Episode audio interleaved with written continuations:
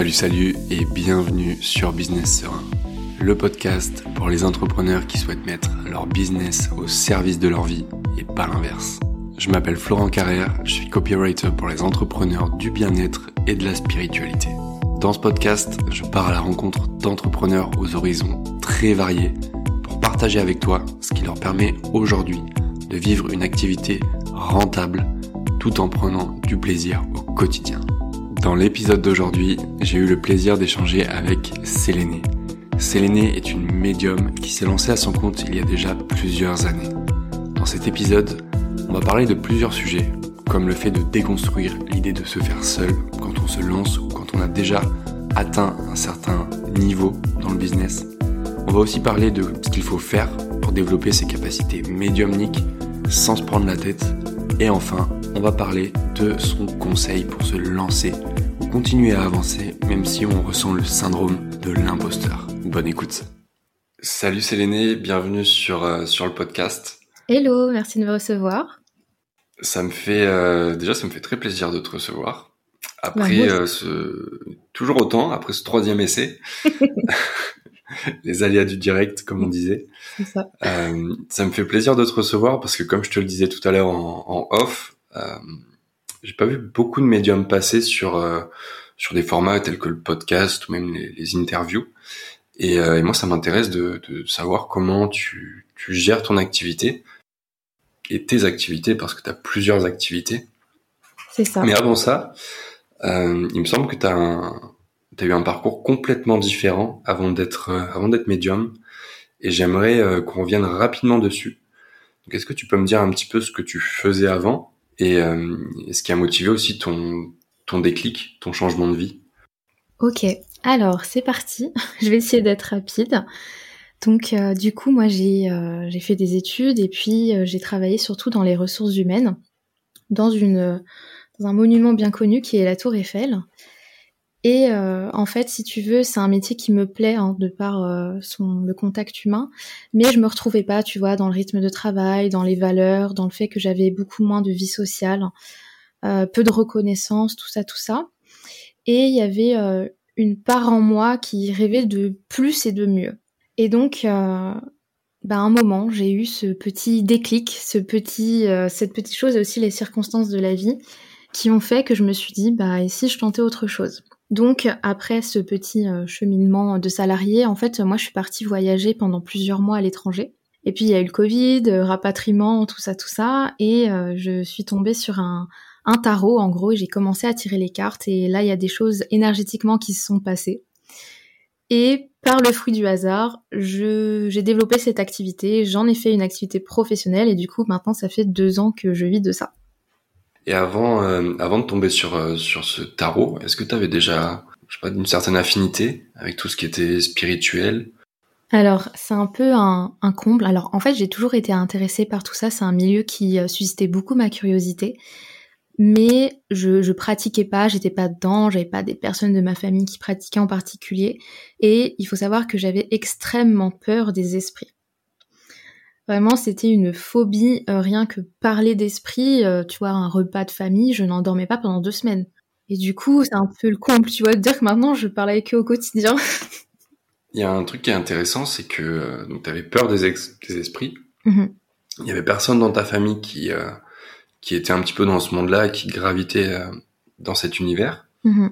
Ça a été quoi pour toi la, la première étape pour justement commencer à en parler et à faire accepter aussi le fait que bah, tu allais changer de, de voie. Oui. Alors honnêtement, c'est un parcours euh, qui a été très difficile émotionnellement, tu vois, et je pense que c'est bien aussi d'en parler parce que c'est pas euh, que du bonheur et de la joie. En fait, quand j'ai commencé à tirer les cartes, il a commencé à avoir des choses énergétiquement, et très vite, au bout de deux trois semaines, j'ai commencé à ressentir des esprits, des défunts. Et en fait, sur le coup, tu vois, moi, je croyais que j'étais folle. Je me suis dit que j'ai un problème. Je me suis dit, ça y est, je vais finir, euh, je sais pas, je vais devoir aller voir un psychiatre. Il y a un problème.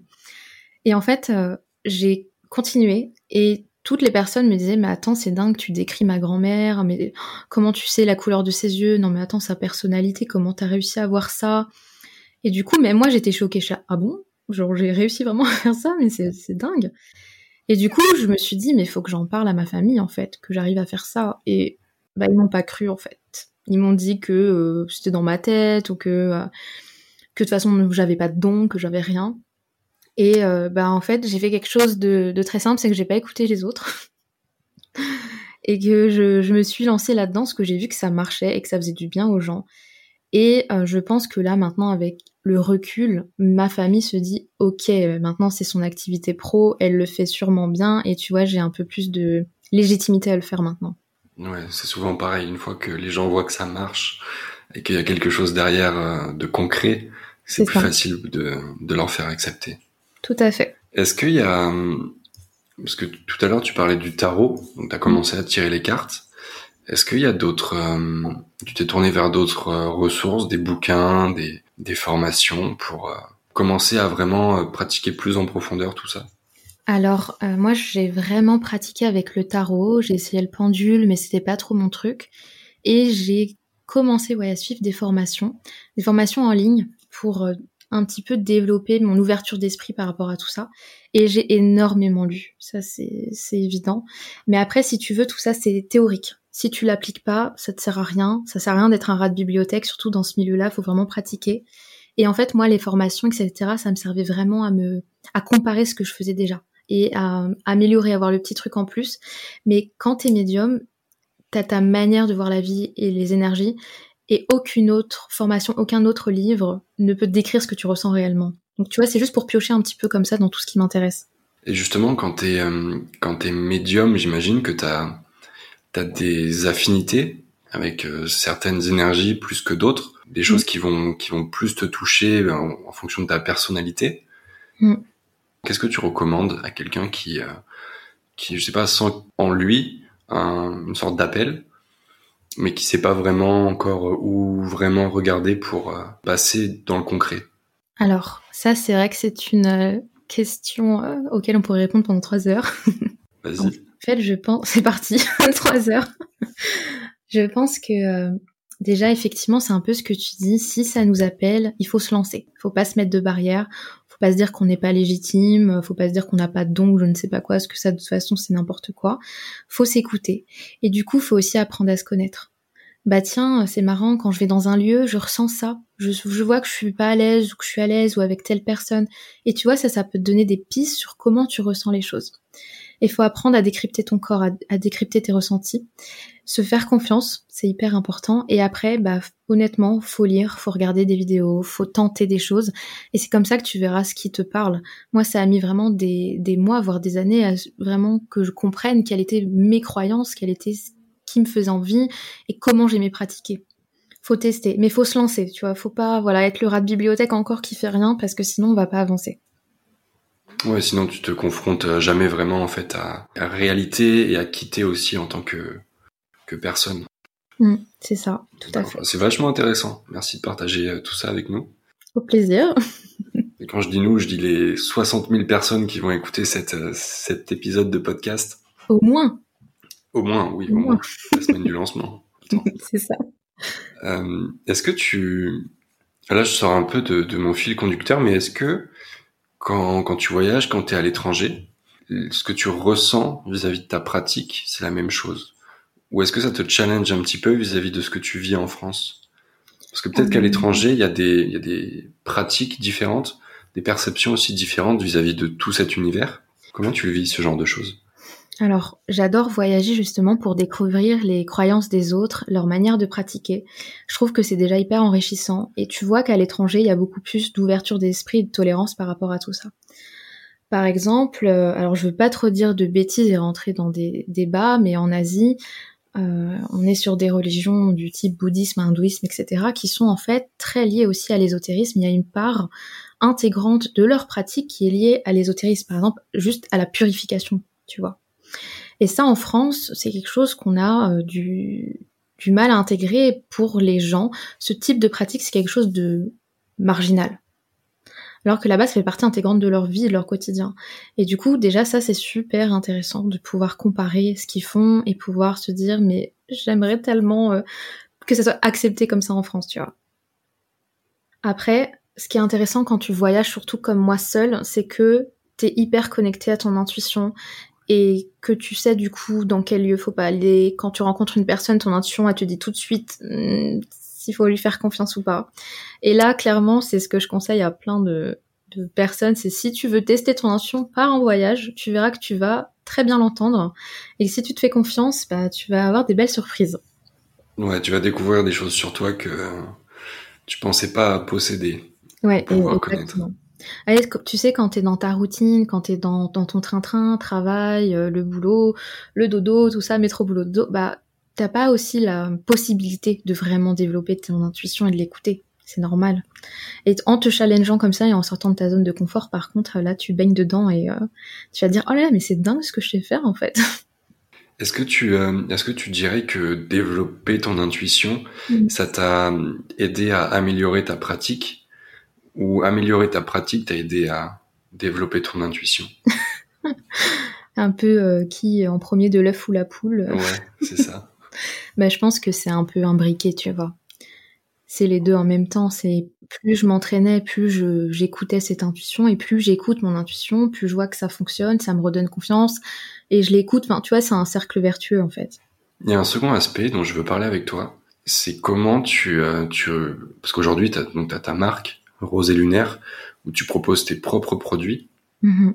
Comment est-ce que tu as déjà est-ce que tu as eu des difficultés à allier spiritualité et business? Parce que souvent, j'ai l'impression que le tu vois la spiritualité, c'est comme si quand tu es dans la spiritualité, tu pouvais pas faire de l'argent à côté. Parce que sinon, c'est que t'es pas, t'as pas des intentions assez pures. Hmm. Alors ça, c'est vrai que c'est une, bonne croyance populaire. Tu sais que par exemple, même en tant que médium, tu devrais pas faire payer parce que tu as un don de Dieu et que tu devrais le partager à tous. Euh, à partir du moment où tu donnes de ton énergie vitale, je trouve que c'est bien de recevoir en échange. Pas forcément de l'argent déjà, mais recevoir quelque chose en échange, je pense que c'est important pour l'équilibre énergétique. Euh, après, tu vois, moi, j'ai fait aussi partie de ces gens qui ont cru ça. Et au début, quand je, bah, je voyais les défunts et tout, je me suis dit, oh là là, mais jamais j'en ferai mon activité, jamais je serais payé ça. C'est un cadeau de la nature, je me dois de l'offrir à tout le monde. Sauf qu'à un moment, bah, quand une passion devient un métier, t'es dans un système où t'es obligé de gagner de l'argent pour pouvoir survivre. Donc, finalement, t'as pas autant de choix. Mais c'est vrai que quand j'ai commencé à, lier le, business, donc créer ma marque, c'est vrai que c'est compliqué parce que les autres te font beaucoup de remarques, ils comprennent pas. Il y en a beaucoup aussi qui créent au charlatanisme, hein, faut le dire. Euh, et du coup, comme d'habitude, je pense que le, la, la meilleure chose, c'est de ne pas écouter les critiques négatives qui ne sont pas constructives et de tout simplement se lancer, et d'avancer. Et puis, bah, ceux qui sont pas contents, ils passent leur chemin, et les autres, eh bah, ils testent et ils verront que ça marche. Ça t'a pris longtemps, toi, pour justement mettre en sourdine les critiques, les retours pas forcément positifs, ou justement les, les croyances limitantes des gens sur, euh, sur cet univers, sur ce monde-là? En fait, euh, je pars du principe que malheureusement, avec certaines personnes, euh, enfin, beaucoup de personnes, tu ne peux pas parler de ce genre de choses parce que c'est un peu comme dans tout domaine, tu sais, ils ont leur idée et ils s'en foutent de tes arguments ils sont bloqués. Et en fait, t'auras beau parler avec eux des heures et même leur prouver des choses, ils vont pas changer de mindset. Donc, je me dis que ça sert à rien. Et franchement, moi, très facilement, euh, j'ai arrêté d'écouter euh, parce que pour moi, c'est vraiment pas constructif, en fait. Tu vois que par exemple, on me dise, bah écoute, là, t'as fait une erreur dans ta divination, tu t'es trompé. Là, je vais analyser, tu vois, pourquoi je me suis trompée, qu'est-ce que j'ai fait, est-ce que j'ai mal compris une carte, est-ce que j'ai pas bien canalisé ce que je sais pas, j'étais triste ou je sais pas? Là, c'est constructif, mais pour tout le reste, euh, c'est de l'énergie perdue en fait. Est-ce que tu as, des, des, règles que tu utilises justement pour, euh, pour préserver ton énergie? Là, tu disais de pas donner trop d'attention justement à ce, à ce genre de remarques ou de personnes. Mm. Est-ce que tu as d'autres choses que tu tu t'imposes ou qu'au fil du temps, elles se sont imposées à toi pour justement protéger ton, ton énergie? Bah ça c'est vrai que c'est une part importante parce que tu sais quand tu vas en soirée ou autre et qu'on te demande ce que tu fais, ah t'es médium, les gens ont ce besoin de donner leur avis, tu sais. ah mais j'y crois, j'y crois pas. Mais tu sais, moi je m'en fiche qu'ils y croient, ils y croient pas, bah je vais pas rentrer dans le débat, enfin. Donc je préserve mon énergie, je ne fais rien, c'est pas grave. Après, au quotidien, effectivement, il y a des choses euh, que j'ai mis en place. Par exemple, je vais pas faire 10 euh, heures de consultation de suite. C'est pas possible énergétiquement tu peux pas. Euh, J'essaye tous les jours de faire du sport, tous les jours d'aller me balader, de me recharger, de me purifier, de me protéger régulièrement. J'essaye de limiter le nombre de réponses par message aussi, parce que tu sais qu'on est beaucoup sollicité sur les réseaux. Et ça prend beaucoup, beaucoup d'énergie. Et ça, maintenant, si je me mets des plages horaires où je me dis, allez, de telle heure à telle heure, je réponds, après, je n'ouvre plus mon téléphone. Tu reçois quoi comme, euh, comme demande par message? Alors c'est beaucoup de comment t'as fait pour être médium, comment on fait pour débuter, je veux être comme toi, euh, c'est quoi l'astuce en fait? Et après euh, des messages, tu sais, basiques, c'est quoi tes prestations, tu fais payer combien, tout ça. Ouais, des choses dont, qui sont potentiellement déjà accessibles, soit dans tes stories à la une, soit, soit un petit peu partout sur Internet. Quoi. Exactement. Je vois. Est-ce que tu, tu, as déjà accepté des personnes, ou plutôt refusé des personnes avec qui tu sentais que ça pouvait potentiellement pas se passer? En tant que, en tant que client ou en tant que, que je sais pas, partenaire professionnel parce que là, pour le coup, avec ta marque? Hmm. Euh, oui, oui et non. en fait, euh, par exemple, dans le cas effectivement de la médiumnité, donc de la voyance, c'est des prestations de services que je fais, qu'il y en a des personnes que je ne sens pas, c'est-à-dire par exemple des personnes qui sont trop en détresse et qui auraient plutôt besoin d'un suivi médical ou psychologique, honnêtement, bah ça, je leur dis que c'est pas possible en fait. Ou des personnes qui sont addictes aussi. Il y en a beaucoup qui commandent, commandent, commandent, et moi c'est non en fait. Si t'as pris une prestation il y a une semaine, je vais pas en refaire une maintenant, surtout si c'est la même. Donc ça, ouais, j'en ai, pas mal refusé quand même. Après, dans le cadre euh, de la marque, j'aurais dû refuser parce que je me suis pris des bonnes mauvaises surprises parfois. Ouais, on va en parler tout à l'heure. Ouais. Et du coup, euh, du coup, voilà, c'est. Euh, je pense que c'est ça euh, quand t'es auto-entrepreneur aussi, c'est que t'as la chance de pouvoir refuser de travailler avec qui tu veux. Et ça, parfois, on l'oublie parce que tu sais, on veut un max d'opportunités, on veut être gentil aussi, on veut, on, se dit que cette personne-là va nous être indispensable, alors que pas du tout, en fait. C'est bien souvent le contraire. Ouais, je vois ce que tu veux dire. Justement, quand c'est important ce que ce que tu viens de dire, je trouve qu'il y a une, une nuance à apporter c'est marrant parce que ce matin, je bossais sur des euh, sur Etsy pour une boutique qui fait des petites mhm. potions. Et dans les descriptions, je voyais que justement les, les, les vendeurs précisent euh, que ça ne ça ne remplace en aucun cas soit un suivi médical ou parfois un suivi mhm. juridique. Et les, c'est, important pour les gens qui nous écoutent de, de réaliser que euh, certes, c'est des choses qui marchent quand on y croit, mhm. ce que tu proposes, ce que les médiums proposent, mais ça ne remplace en rien un, un suivi euh, plus adapté dans certains cas. Et c'est pas c'est pas juste un peu de magie et tout tout va aller mieux. Bah, c'est ça en fait, on n'est pas des prophètes et on ne fait pas de miracles. On est euh, des personnes qui voient ou ressentons les énergies et qui peuvent accompagner, aider. Mais on peut pas résoudre tous les problèmes et ça tu as raison, enfin c'est vraiment important d'en parler parce que je sais que quand bah voilà, on est désespéré que c'est la solution de facilité en fait. Et sauf que bah ça ne ça marche pas comme ça. Petite parenthèse, on la ferme, mais c'était important. Hein. c'était important de le préciser. Est-ce que ça a été quoi le, plus gros challenge pour toi en tant que, chef d'entreprise? Alors. J'ai ma petite idée en tête, mais. Euh, tu penses à quoi? Je pense à il y a quelques mois, euh, quand on a échangé sur l'histoire du. Non, c'était pas un procès. Hmm. C'était la marque qui voulait que tu changes ton nom d'entreprise. Hmm. Alors ça, c'est vrai que ça a été un beau challenge dans ma vie. Donc, euh, pour, pour résumer, en gros, euh, du coup, d'ailleurs, ça peut concerner beaucoup de personnes. Si vous déposez votre marque auprès de l'INPI, faut savoir qu'il y a des euh, sociétés juridiques qui sont employées, qui mettent des balises sur certains mots. Et si vous avez un mot en commun avec une autre grande marque, vous recevez une mise en demeure, en fait, par un avocat qui va essayer de vous intimider pour changer de nom de marque. Et du coup, moi, ça a été le cas avec une partie de mon nom. Du coup, j'ai dû embaucher des avocats, j'ai dû débourser une grosse, grosse somme d'argent, en plus de tout le stress que ça m'a créé. Au final, évidemment, j'ai eu gain de cause parce que bah j'ai pas copié un nom. Et euh, sauf que ça a été dur, ça a été une procédure de beaucoup de mois. J'ai cru que j'allais devoir fermer l'entreprise. Ça a remis tout en question. Et je pense que le plus gros challenge de tout autre entrepreneur, c'est vraiment de garder sa motivation et sa persévérance, mais dans tout, dans tout. C'est super dur. C'est vrai que quand, quand tu es le pilote ou la personne en charge euh, de ta propre entreprise et qu'en plus tu as le stress, la gestion euh, de différentes choses qui te tombent dessus sans forcément que tu t'y mm. attendes, garder sa motivation et sa, et sa persévérance, c'est... C'est dur. c'est un challenge. Oui, tu sais, on en parlait, euh, toi et moi, que par exemple, bah, la majorité des clients, honnêtement, viennent des réseaux sociaux. Et du coup, bah, pour qu'ils te voient, pour avoir une visibilité sur ces réseaux, tu dois sans cesse, euh, comment on dit, poster. Voilà, sans cesse poster tous les deux jours. Tu dois euh, jouer avec l'algorithme parce que sinon, si tu postes pas pendant deux semaines, bah t'es plus vu. Et ça, c'est une pression de dingue. Et quand toi, ton métier premier, c'est d'être médium et pas d'être community manager, c'est super dur d'avoir cette constance. Et même moi, je bah, je, l'ai pas forcément. Ah, mais moi, je trouve que pour euh, pour justement quelqu'un qui qui gère tout toute seule, tu tu cartonnes parce que je t'en parlais tout à l'heure.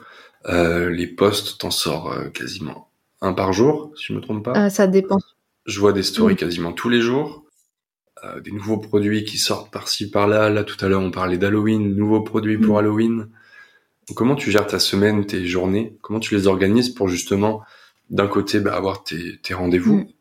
avec tes clients, et de l'autre, réussir à sortir les produits, c'est-à-dire poser les idées, les réaliser, parce que tu t'occupes de toute la conception, il me semble, et, euh, et les expédier.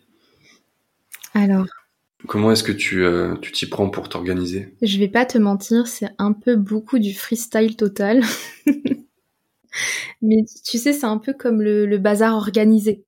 Et euh, je suis quelqu'un qui, bah, de par mon métier en plus, j'aime beaucoup vivre à mon rythme et m'écouter. Donc si un matin j'ai envie de rien faire de la journée, bah je ferai rien de la journée. Du coup, j'ai pas, je m'oblige pas à faire des choses.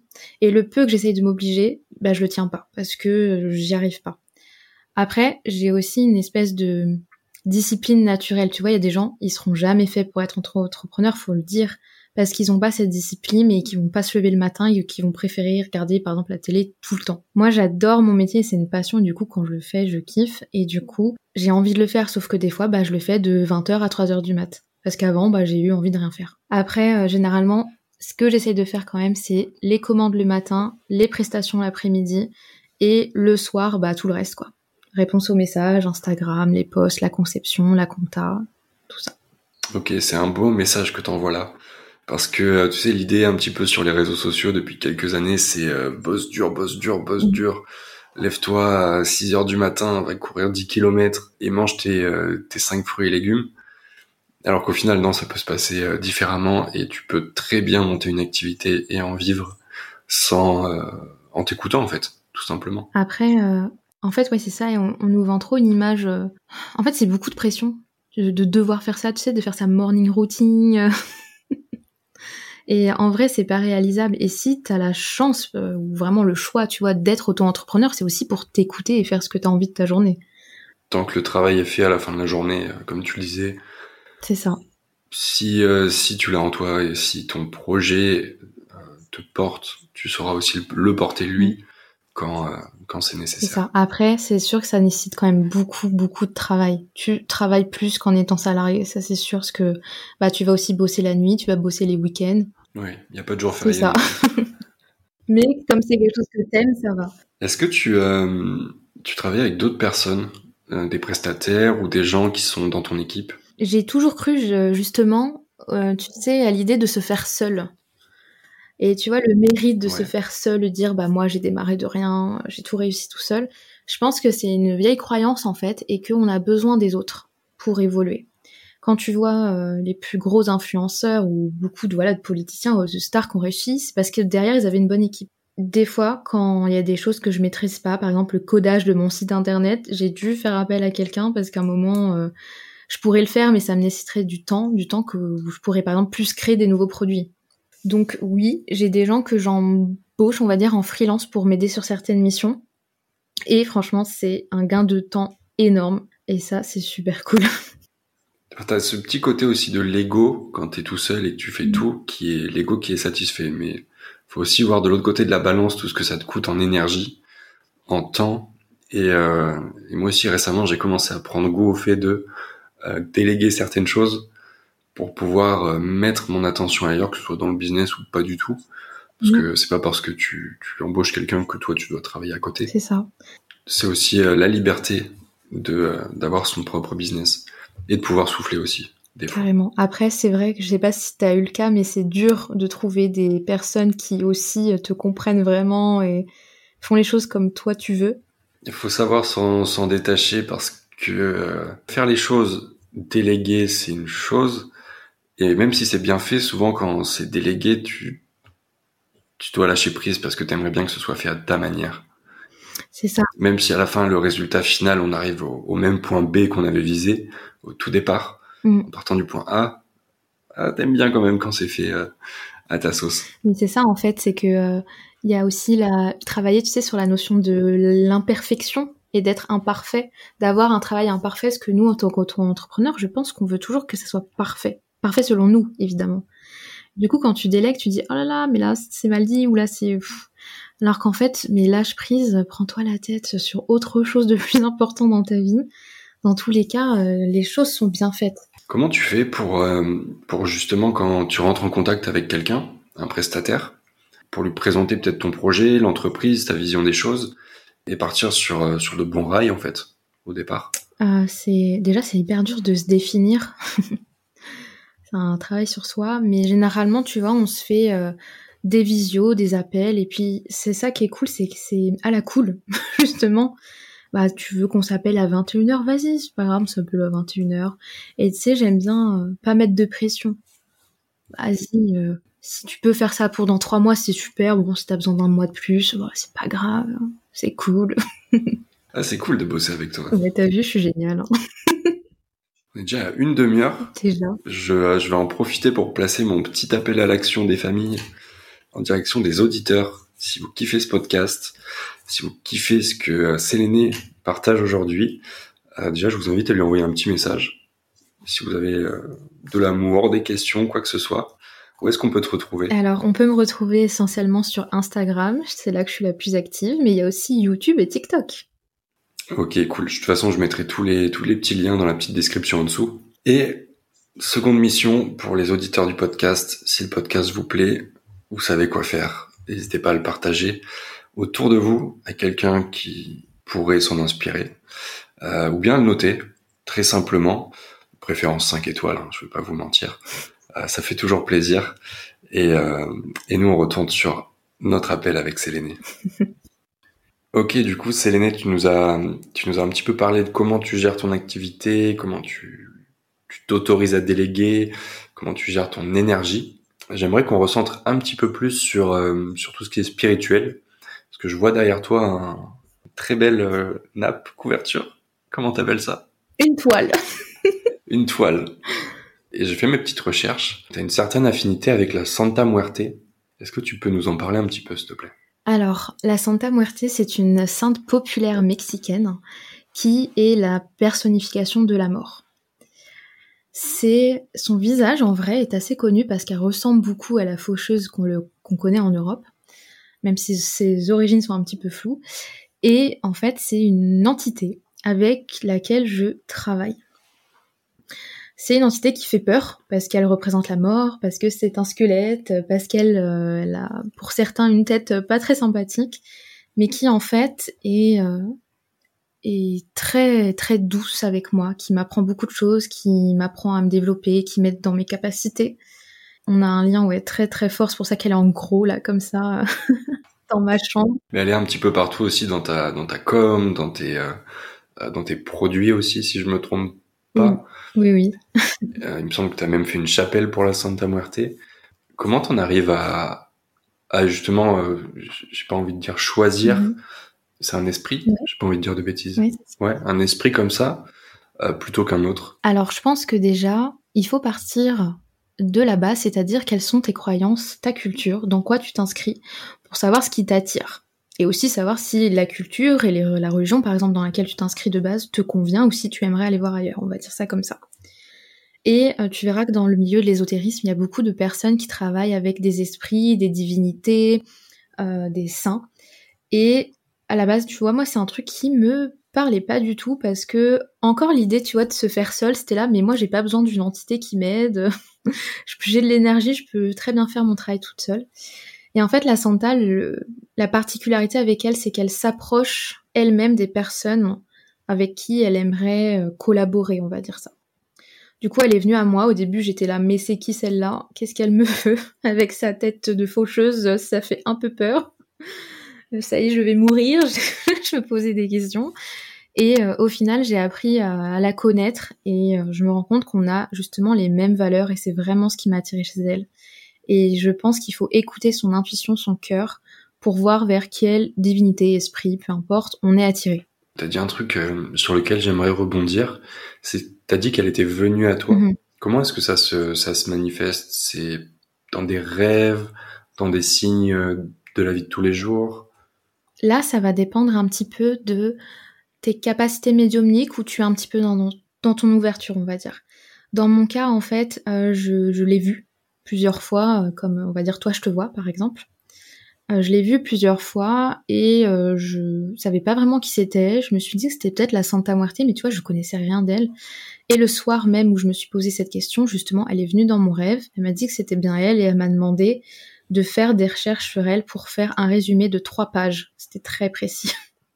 Et du coup, j'ai échangé avec des dévots, j'aurais dit est-ce que je suis folle en fait ou est-ce que c'est elle? Et ils m'ont dit non non, la Santa, elle est vraiment comme ça en fait, elle te dit quoi faire, elle est très précise. Et du coup, bah, j'ai commencé à travailler avec elle, mais pour d'autres personnes, ça peut être par exemple des signes au quotidien, tu vois, euh, voir souvent son nom, allumer ta page web et comme par hasard avoir un article d'elle ou sur ton téléphone alors que des TikTok d'elle. Enfin, tu sais, les esprits, ça vaut très bien utiliser la modernité aussi. Ils sont à la page. Ils sont carrément à la page et du coup, ils peuvent vraiment t'envoyer plein de signes ou par les rêves. Ça marche beaucoup, ça. C'est quoi un, dévot? Alors, un dévot, c'est quelqu'un qui a une dévotion envers un esprit ou une divinité, une entité, peu importe, et qui l'honore. Honore. Non, j'arrive pas à parler, qui l'honore, voilà. c'est ça. Et du coup, généralement, tu lui fais un hôtel dans lequel tu vas déposer, par exemple, des, bougies, des offrandes. Ça va être un vrai espace sacré dans lequel tu vas pouvoir communiquer avec l'entité et lui faire tes demandes. Un peu comme quand tu vas à l'église, que tu poses une bougie et que tu fais une prière. Merci pour, euh, pour la précision, parce que pour le coup, j'étais euh, complètement à la ramasse. Et pour, euh, pour terminer ce podcast, j'ai une petite question pour toi qui, qui a été posée par l'invité précédent, donc mon pote Jojo, hypnothérapeute. Et sa question, c'était qu'est-ce que tu, euh, tu conseillerais à quelqu'un qui, qui souhaite se lancer, qui a sa petite idée en tête, qui sent, qui sent en lui un, un appel, mais qui ne se trouve pas du tout légitime, qui n'a pas soit de formation, soit de, euh, soit un, blocage vis-à-vis de ça, et qui est le syndrome de l'imposteur. Se lancer dans la spiritualité ou dans l'auto-entreprise? Dans l'aventure entrepreneuriale. Ok. Alors c'est. Et dans la spiritualité aussi. Je comptais pas te la poser, mais je pense que ça peut être intéressant si euh, si les gens arrivent jusqu'ici dans l'épisode. De toute façon, les deux se rejoignent, je pense. C'est quand même trop drôle que tu me poses cette question parce que la légitimité, c'est un sujet que j'ai hyper à cœur. J'en parle tout le temps sur Insta, sur YouTube. Donc c'est marrant, tu vois, il n'y a pas de hasard. Cette question, elle est tombée sur moi. Et d'ailleurs, euh, salut Jojo. Hein. Il écoutera le podcast je pense que dans la vie, si on se met des freins tout seul, on n'avance à rien. Euh, parfois, malheureusement, on est son pire ennemi. On est celui qui, voilà, la personne qui se met le plus de bâtons dans les roues, qui s'empêche de faire des choses, alors qu'on n'a qu'une seule vie, qu'il faut profiter et qu'il faut se lancer. Parfois, t'auras beau faire toutes les formations du monde, même les meilleures avec les plus grands, si tu ne travailles pas sur toi, sur ta confiance et ton estime de toi, tu te sentiras jamais légitime. Après, faut se dire, c'est quoi la légitimité vraiment? Qu'est-ce que ça signifie? C'est-à-dire avoir un diplôme, être reconnu par la société, par la loi, ça signifie quoi? Est-ce que c'est vraiment important? Je pense que même qu'en fait, on devient légitime en démarrant les choses. À partir du moment où tu n'as pas démarré, dans tous les cas, bah, tu ne sauras pas si tu es légitime. Et tu sais, il y a beaucoup de personnes qui disent oui, pour être par exemple médium, il faut avoir au moins 10 ans de tirage de cartes parce que sinon t'es pas légitime. Mais je veux dire, à un moment, on démarre tous quelque part et c'est en démarrant qu'on se crée, qu'on a l'expérience. Et oui, dès le début, tu peux te faire payer si tu le fais avec des bonnes intentions. Enfin, il n'y a pas de problème à ça. Et il y a que les rabat joie là qui sont là à te dire ah mais non, faut faire comme ça. Hein. tu vois? Donc euh, c'est vraiment un travail sur soi et arrêter de d'écouter la vie des autres et vraiment prendre confiance en soi et se rendre compte de sa valeur et que n'importe qui dans le monde, tu vois, peut apporter sa, comment on dit, sa pierre à l'édifice et sa pierre à l'édifice. Ça, et aider quelqu'un et le faire très bien en fait. Waouh. Je pense qu'on va terminer le podcast là-dessus parce que euh, tu viens de donner une grosse claque à moi le premier, à toutes les personnes qui nous écoutent. J'aime bien frapper les gens. Merci beaucoup. si vous la croisez dans la rue, changez de trottoir ou de pays. Ah oui, mais ça, c'est un, un, sujet par lequel, tu sais, moi-même, je suis passée, donc euh, et ça, ça, travaille encore. Hein. C'est dur. On peut y arriver. Ouais, bah c'est important de le préciser aussi que c'est enfin, un travail constant. C'est pas c'est pas une fois que tu as ressenti un petit peu de, de, de, légitimité que ça va jamais revenir à la charge. Parce que les challenges, eux, reviennent et euh, c'est un travail perpétuel à, à faire. Mais c'est ça, t'as carrément raison. Puis cette petite voix en toi qui te, qui te freine, bah faut juste lui dire écoute euh, Mireille, tais-toi cinq minutes, moi j'avance, je me sens quand même légitime donc je fonce. Eh ben merci Séléné. Merci beaucoup. Merci à toi, ça m'a fait super plaisir euh, pouvoir parler un petit peu. J'espère que ça aidera euh, les auditeurs. Où est-ce qu'on envoie les, les, gens qui veulent, qui veulent te retrouver? T'as parlé d'Instagram tout à l'heure? Ouais, sur Instagram ou YouTube ou TikTok. et je m'appelle Séléné Medium, tout simplement sur les réseaux. Vous trouverez tous les liens en description. Merci Séléné. Salut. Merci à toi. Salut.